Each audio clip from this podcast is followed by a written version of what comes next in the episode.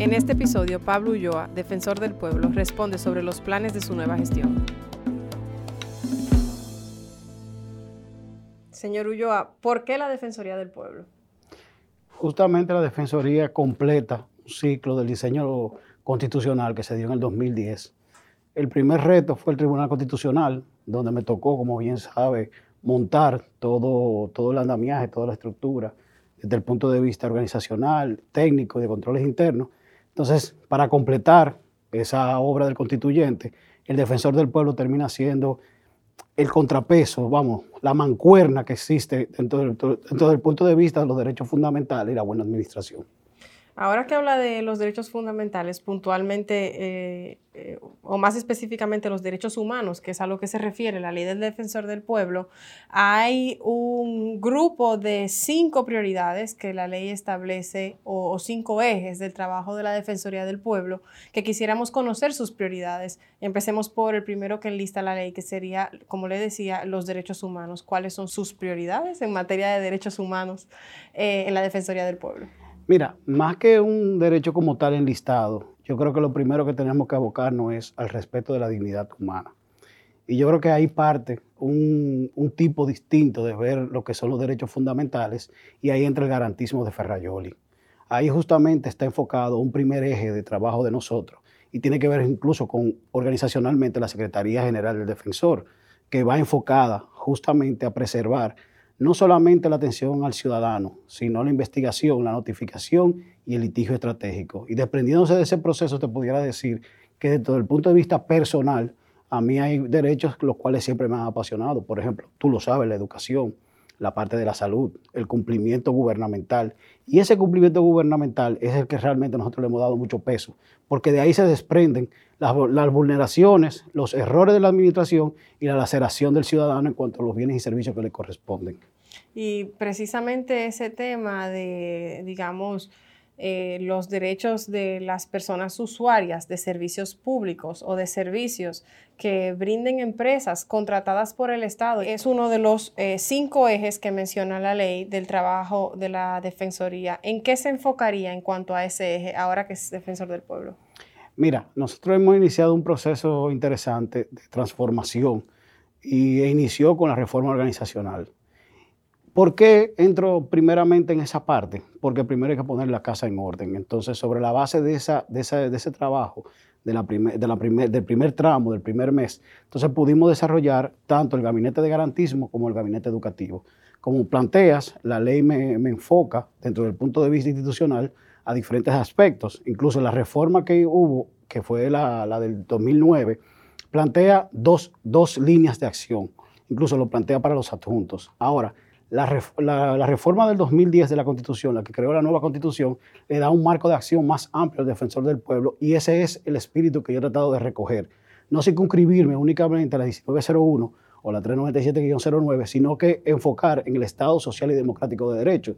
Y ahí quiero aprovechar para un poco de pedagogía social.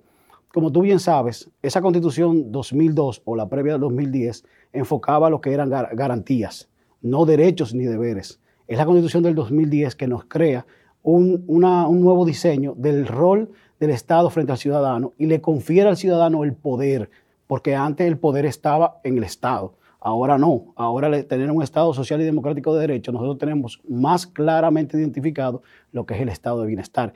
Y ahí entra el rol del defensor del pueblo porque el defensor del pueblo lo que termina haciendo es construyendo una ciudadanía responsable para que pueda exigir sus derechos, pero también para que asuma sus deberes. Y esa primera parte, como te decía, en el eje de educación, que es lo que tú me de la, de la ley, es el enfoque que le hemos dado a lo que llamamos la oficina de oportunidades. Ahora, desde el punto de vista organizacional, nosotros tenemos que enfocar todo esto desde un proceso transparente, porque es lo que exigimos nosotros los ciudadanos. Y recuerda que el Pablo que te habla es el mismo ciudadano que, llegó a una posición sobre la base de la meritocracia. Entonces, es el enfoque que he tratado de, plantear en este primer tramo de la gestión, de que podamos nosotros tener una, una reforma organizacional, una transformación desde el punto de vista operativo para poder entonces enlazar con los dos componentes más fuertes y los cuatro valores que se plantean como tal. Niñez y juventud eh, sería el cuarto de esos ejes. Que menciona la ley. ¿Algún plan específico para la defensa de los derechos de la niñez y la juventud? Mira, yo tuve una, una gran experiencia, no solamente en una visita a Jarabacoa, eh, fruto del trabajo, sino en, contacto con instituciones. Y lo primero que nosotros identificamos es cómo vamos a enseñar esos derechos y esos deberes para la primera infancia. Y tú bien sabes que esa primera infancia es la más importante desde el punto de vista del desarrollo cognitivo, pero también en la apropiación de valores y en el aprendizaje vicario, como bien le llaman los psicólogos. Entonces, justamente ahí va un primer proyecto que nosotros tenemos ya eh, trabajando, y lo puedo adelantar, que es una constitución infantil animada para niños, que va a salir el año próximo. ¿Por qué? Porque nuestra estrategia educativa va dividida por grupos etarios. Entonces tenemos que tener un enfoque pedagógico y lúdico para esta primera infancia que permita que ellos puedan apropiarse de conceptos básicos de democracia, ciudadanía, socialización, pero también poder construir ejes que permitan el desarrollo de las posteriores etapas dentro de la estrategia educativa del defensor. En cuanto al sentido práctico de, cómo va el enfoque del defensor, por ejemplo, la parte de juventud, creación de oportunidades también y nosotros hemos desarrollado un, componente de pasantías para que los jóvenes, por ejemplo, de ICA están trabajando ahora mismo un data warehouse que nosotros estamos desarrollando con toda la data que necesitamos para poder trabajar con inteligencia artificial. Pero desde el punto de vista de los niños, nosotros incluso nos, acercamos a Conani porque tenemos que tratar de ver cómo hacemos un sistema más integral y más sólido de defensa a los niños y justamente es parte de lo que nosotros estamos desarrollando con la unidad legislativa del defensor, que es otra de las creaciones que nosotros hemos desarrollado en esta primera etapa. Por último, eh, bueno, nos quedarían dos ejes, el de mujer y el de medio ambiente. Si brevemente quisiera abordar eh, qué aspectos serían prioritarios en su gestión en cuanto a los derechos de la mujer y en cuanto a los temas de medio ambiente. Hay un tema relacionado justamente con la violencia intrafamiliar. Eh, incluso recientemente, eh, ayer, nosotros estuvimos en San Pedro de Macorís, eh, realmente a través de mi primera junta, tuvimos la participación en un caso que ha sido muy de impacto, que tiene que ver con una venezolana maltratada, la cual está presa en San Pedro de Macorís, específicamente en Higüey, pero la jurisdicción de San Pedro de Macorís. La Defensoría del Pueblo asumió la, la situación y junto, y eso es algo muy importante porque se ha generado sinergia, que es lo más importante en este proyecto, pudimos unir al Ministerio de la Mujer, a la Defensa Pública y el mismo Ministerio Público que no se, no, no, se limitó y tratamos de lograr la libertad de la, de la, joven. No fue posible, vamos a luchar porque sí ha sido posible, pero nosotros incluso tenemos un trabajo de, de, lo que tiene que ver con investigación y desarrollo para relacionar el tema, el concepto de violencia intrafamiliar. Incluso lo conversé con la ministra de la Mujer eh, hace una semana porque nosotros tenemos que impulsar, más que el elemento de violencia contra la mujer, es esos, esa replicación de violencia en el hogar, que son las que nosotros como ciudadanos luego replicamos en la calle, sea con la socialización o sea dentro del marco de la familia, sea nuclear o extendida, que es lo que tenemos que tratar desde el punto de vista educativo y desde el punto de vista cultural de tratar de eliminar. Eh, en, lo, en lo relativo justamente al medio ambiente, Incluso hubo una intervención eh, tratando de ver el tema relacionado con Jaina específicamente, con eh, unos comunitarios que incluso nos visitaron. Nosotros hemos estado muy activos en velar con este tipo de, situaciones, porque realmente el defensor termina siendo la mano que llega al ciudadano o que el ciudadano llega a él, porque de las cosas que hemos tratado de caracterizar en esta gestión es la parte de proactividad. Por eso tú has visto que yo me he desplazado de oficio a muchas situaciones que han acontecido y los resultados están ahí, gracias a Dios. ¿Qué encontró en la Defensoría del Pueblo al llegar? Grandes recursos humanos. Eh, tengo, tengo para bien decir que, existe un capital humano, el cual yo he tratado de respetar en todo el sentido de la palabra. Tú bien sabes que yo soy un tecnócrata, o sea, mi enfoque es resultado. Yo no le pongo nombre y apellido, yo lo que quiero es justamente lograr las transformaciones que yo le di a la sociedad dominicana. He integrado una serie de recursos humanos que han complementado el capital humano que yo he conseguido y por eso los resultados, porque hemos podido mezclar lo mejor de, la herencia con lo nuevo que ha llegado para poder hacer un enfoque más que todo de resultados. Como te digo, una gestión moderna basado justamente en el concepto de la administración pública por el cual yo me formé. Cuéntenos un poco de cómo van los trabajos en la Defensoría del Pueblo. ¿Qué hay? Mira, te soy sincero, estoy, yo estoy muy feliz. Nosotros en apenas creo que no cumplimos los 60 días, tenemos 312 casos que hemos recibido y de esos hemos resuelto 50 casos. ¿Qué quiero decir con eso? No es que hemos dejado de resolver los otros 200, qué sé yo cuántos, 72 casos o 62 casos. No, sino que inmediatamente la acción del defensor, pero no de Pablo, de un equipo de abogados, un equipo de adjuntos, de suplentes, han hecho efectiva el principio de la, de la, proactividad y hemos podido intervenir inmediatamente y buscar soluciones para el ciudadano de 50. Los otros estamos en proceso de solución. Eso quiere decir que lo que yo le planteaba a la sociedad dominicana de que iban a tener un defensor proactivo basado en resultados, lo hemos podido lograr en apenas días. Y esa es la parte más satisfactoria de esto, porque estamos hablando de que se ha hecho con los mismos recursos humanos que teníamos. Quizás hemos integrado personas claves en áreas claves pero el proceso de, reforma organizacional, de transformación organizacional, está dando resultados, que es lo más importante de este proceso. Tiene dos meses en la posición. O sea que le quedan cinco años y diez meses en la posición. Cuando se terminen esos seis años en total que ordena la norma eh, que sea la duración de su término ahí, ¿cuál sería un logro, solo uno, que haría sentir al defensor del pueblo, Pablo Ulloa, como que esos seis años habrían valido la pena. Entregar una institución. Yo creo en la institucionalidad y eso es lo que yo estoy logrando. En estos pocos días te puedo decir que no solamente hemos hecho una reforma a través de una resolución, no solamente hemos pagado bono de desempeño del 2019, hemos ascendido al primer empleado del defensor de presupuesto de llamo financiero, se creó una comisión para crear la carrera civil y servicio administrativo del defensor del pueblo. Y se armó todo un esquema de trabajo donde podamos certificar en norma de calidad. Hizo el defensor. Eso es un tramo de trabajo que va a durar prácticamente dos años para poder lograr que la atención al ciudadano sea certificada, más otros procesos administrativos y financieros. Como hicimos anteriormente en el Constitucional, ahora lo vamos a replicar, pero con el valor agregado de la experiencia, la madurez y la inteligencia emocional que da el paso de los tiempos y de los años. Hay un gran tema ahora en la palestra, que es el tema del Código Penal. El Código Penal ha suscitado múltiples debates. Uno de ellos es, por ejemplo, el tema de la jurisdicción militar.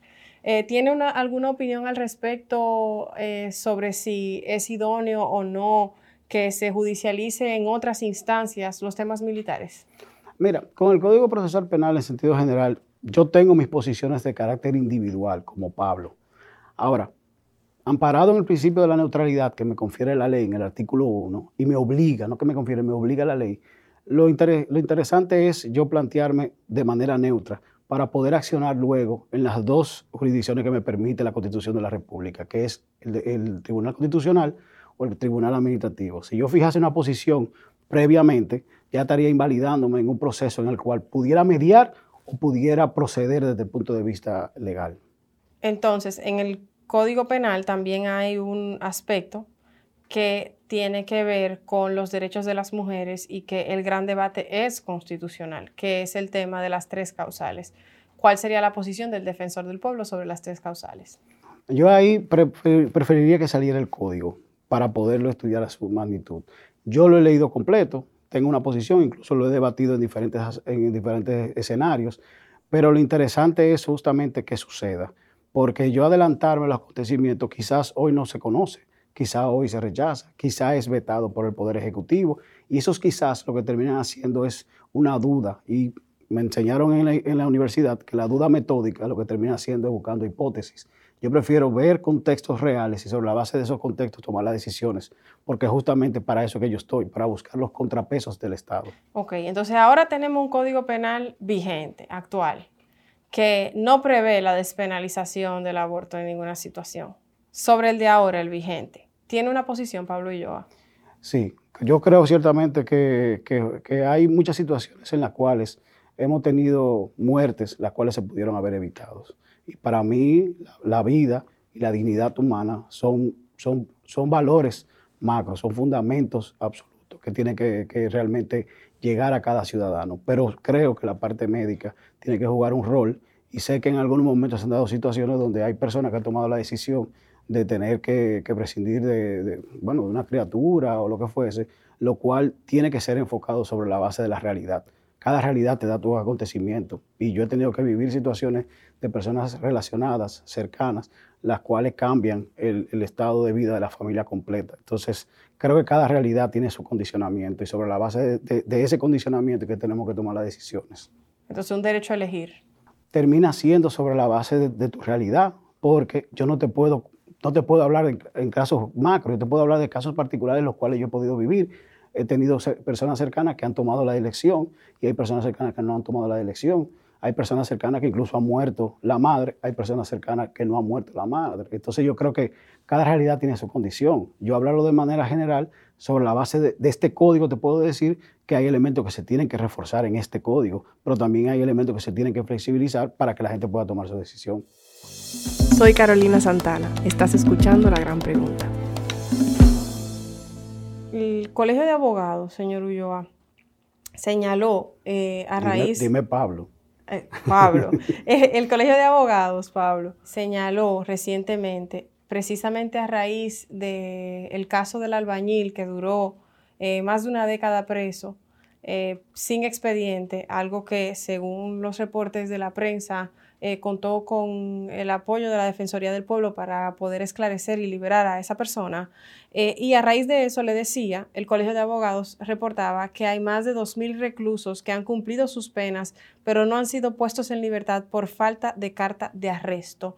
¿Hay un plan de la Defensoría del Pueblo para hacer frente a este tipo de asuntos? Mira, gracias por la pregunta. Y como tú bien dices, eh, ha sido una sensibilidad de nosotros eh, como, como, gestión involucrarnos en el tema carcelario. Incluso el, viernes pasado, como tú bien sabes, estuvimos en, la victoria una nueva vez.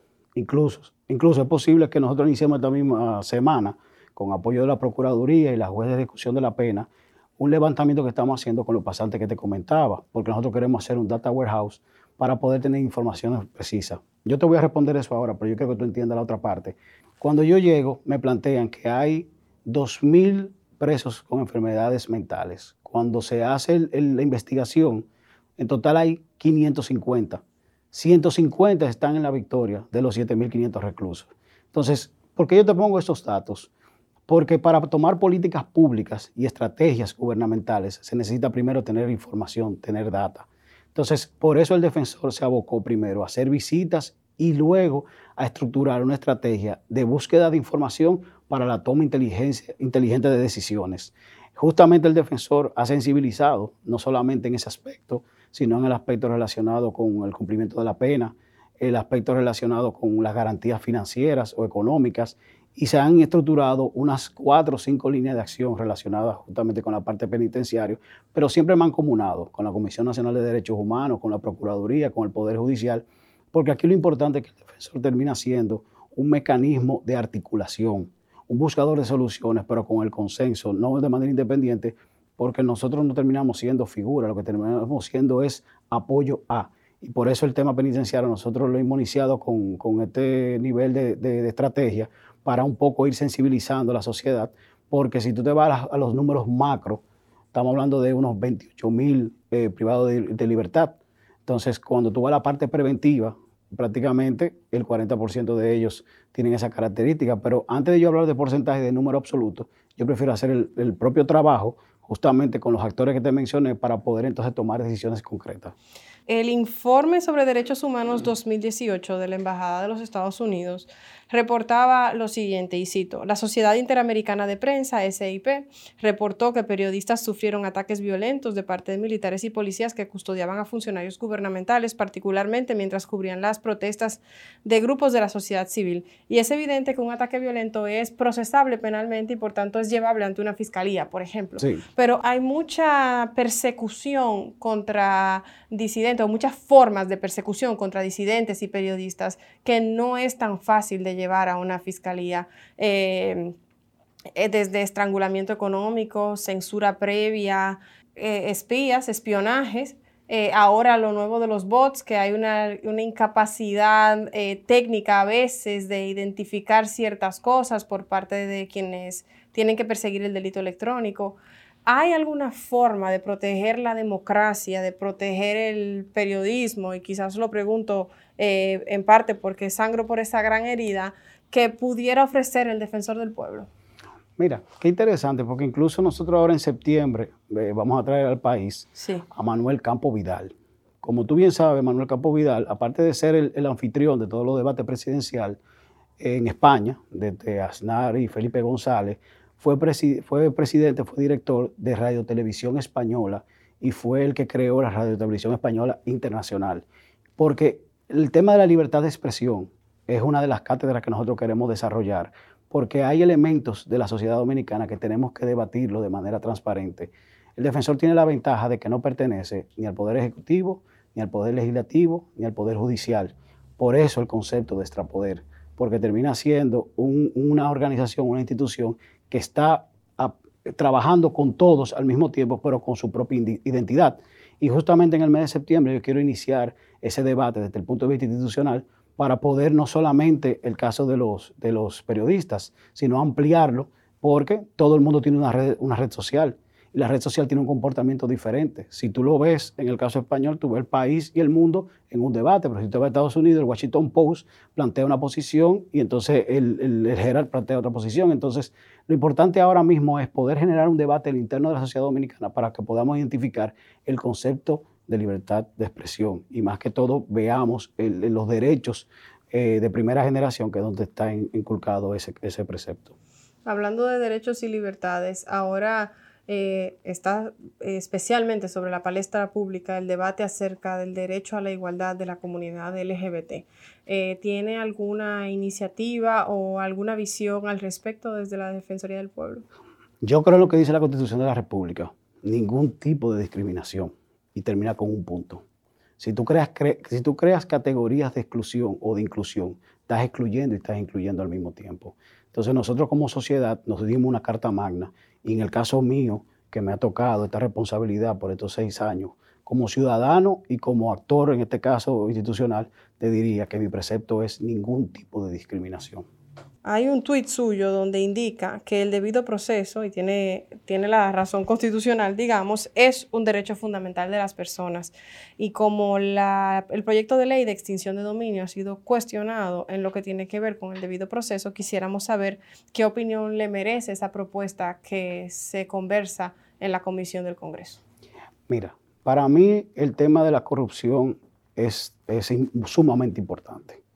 Nosotros como sociedad dominicana llegamos al punto en el cual nosotros no queremos borrón y cuenta nueva. Nosotros estamos abocados necesariamente a revisarnos desde el punto de vista moral e institucional. El debido proceso lo único que te garantiza es que a ti te, respeten tu dignidad y que te permitan entregar las pruebas que pueden demostrar que tú eres, en este caso, eh, eh, no, no has cometido ningún hecho, y al mismo tiempo te pudiera generar algún tipo de venia en cuanto a lo que tú hayas cometido. Ahora, indiscutiblemente nosotros tenemos que dar un, punto final al tema de la corrupción y la parte de, tus bienes es donde realmente se tiene que atacar el tema de la corrupción. Si hay un enriquecimiento ilícito, tú lo vas a ver reflejado porque ahí está la inteligencia financiera. O sea, el trazo del dinero está siempre marcado y yo soy el primero que estoy abocado. Incluso lo he demostrado en en esta gestión el artículo 38 de la ley me confiere la, misma prerrogativa del procurador y yo no me he aumentado el salario. Yo estoy diciendo que bajo una consultoría de sueldo y salario se tiene que hacer. Yo no he llegado a comprarme vehículos. Yo estoy andando en el mismo vehículo. Incluso el, vehículo que ando es un vehículo particular. Entonces, tenemos necesariamente como sociedad que nosotros revisarnos. Y un punto que tenemos que revisar en nuestra sociedad es el tema de la corrupción. No, no puede ser parte trascendental de un servidor público el hecho del enriquecimiento, porque se supone que la vocación de nosotros como servidores públicos es el bien común y a eso yo estoy abocado. Hay una parte de ese debate sobre el debido proceso y la extinción de dominio que tiene mucho que ver con que parecería que habría una inversión en el fardo de la prueba, es decir, que si bien se en principio debe de presumirse la inocencia y por tanto quien acuse debe de demostrar aquello que alega, en el caso de la ley de extinción de dominio, si se invierte el fardo de la prueba, quien está siendo acusado deberá demostrar que es inocente y por tanto no se presume su inocencia. Ahí entra justamente una, una situación, vamos a decirle, paralela, pero al mismo tiempo desde el punto de vista del diseño legal interesante, que es la nueva ley de la Cámara de Cuentas. Se supone que el servidor público tiene que hacer anualmente una rendición de cuentas. Y esa rendición de cuentas no solamente institucional, tiene que ser personal. Si en ese tiempo tú has ido demostrando tu trabajo tesonero, honesto, ya la, parte del dominio no, no, llega a cuestionamiento porque tú anualmente lo has hecho. En el caso mío, yo la presenté prácticamente 15 días antes de que me correspondiera o tres semanas antes. En el caso mío, yo salí de todas las empresas y de la fundación y lo tiene mi esposa Marlene, porque al fin y al cabo eso fue lo que yo le propuse al pueblo dominicano y por eso fue que yo me postulé. Y sobre la base de ese argumento, yo he ido cumpliendo cada uno de los puntos que yo le planteé. Y si lo he hecho yo, que soy un simple ciudadano, lo puede hacer cualquier persona. Siempre terminamos estas entrevistas con dos preguntas sobre el futuro. La primera es, ¿qué hace hoy por un mejor mañana? Bueno, yo le estoy dando a la sociedad dominicana un niño bien criado, que es Enrique. Yo estoy abocado a que mi hijo sea un, niño integral, bien desarrollado, con una familia llena de amor. Y sobre la base de esa realidad familiar es que yo creo que yo puedo construir los otros cambios que tú me pudieras plantear en diferentes escenarios. Desde el punto de vista institucional, yo estoy comprometido con dejar una institución basada en cuatro valores accesibilidad, transparencia, eficiencia e independencia. Y cada mes de esta gestión ha estado enfocado para uno, cada uno de ellos. El primer mes fue la eficiencia, por eso la reforma organizacional. El segundo mes fue el tema de la, de la, de la independencia. El segundo mes fue la accesibilidad. El tercer mes, perdón, y lo verás porque a partir del tercer mes ya el defensor del pueblo va a estar en cada provincia del país y el cuarto mes va a ser relacionado justamente con la transparencia que va a empezar en agosto con el primer piloto de nuestra ejecución presupuestaria en línea, que el 17 planteamos la posibilidad, incluso esta semana me tengo que volver a reunir con el viceministro de Tesoro y por primera vez un órgano extrapoder va a hacer su ejecución en línea. Entonces esos cuatro valores son los que yo voy a terminar, Dios mediante, dejando una institución, una institución sólida, certificada de normas de calidad, construida a, a, imagen y semejante de lo que el constituyente quería, que fuera el constitucional, que me tocó la responsabilidad, y ahora el defensor, y una familia funcional, que es lo más importante para mí, mi familia. Y por último, ¿cómo, cómo se imagina el futuro?